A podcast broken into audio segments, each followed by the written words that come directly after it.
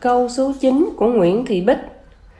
Tôi được sanh ra bên đạo Thiên Chúa mà muốn tìm hiểu về sự thật trên trái đất này, từ hữu hình, vô hình, thì phải tìm hiểu ở đâu?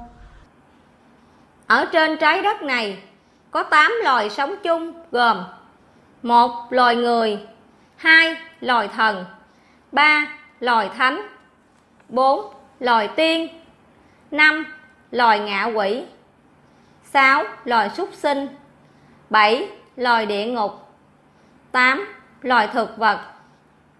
Nên tìm nhiệm vụ của các loài ở trong quyển Giáo lý Đạo Phật Khoa học Vật lý Thiền tông Việt Nam thì sẽ biết hết.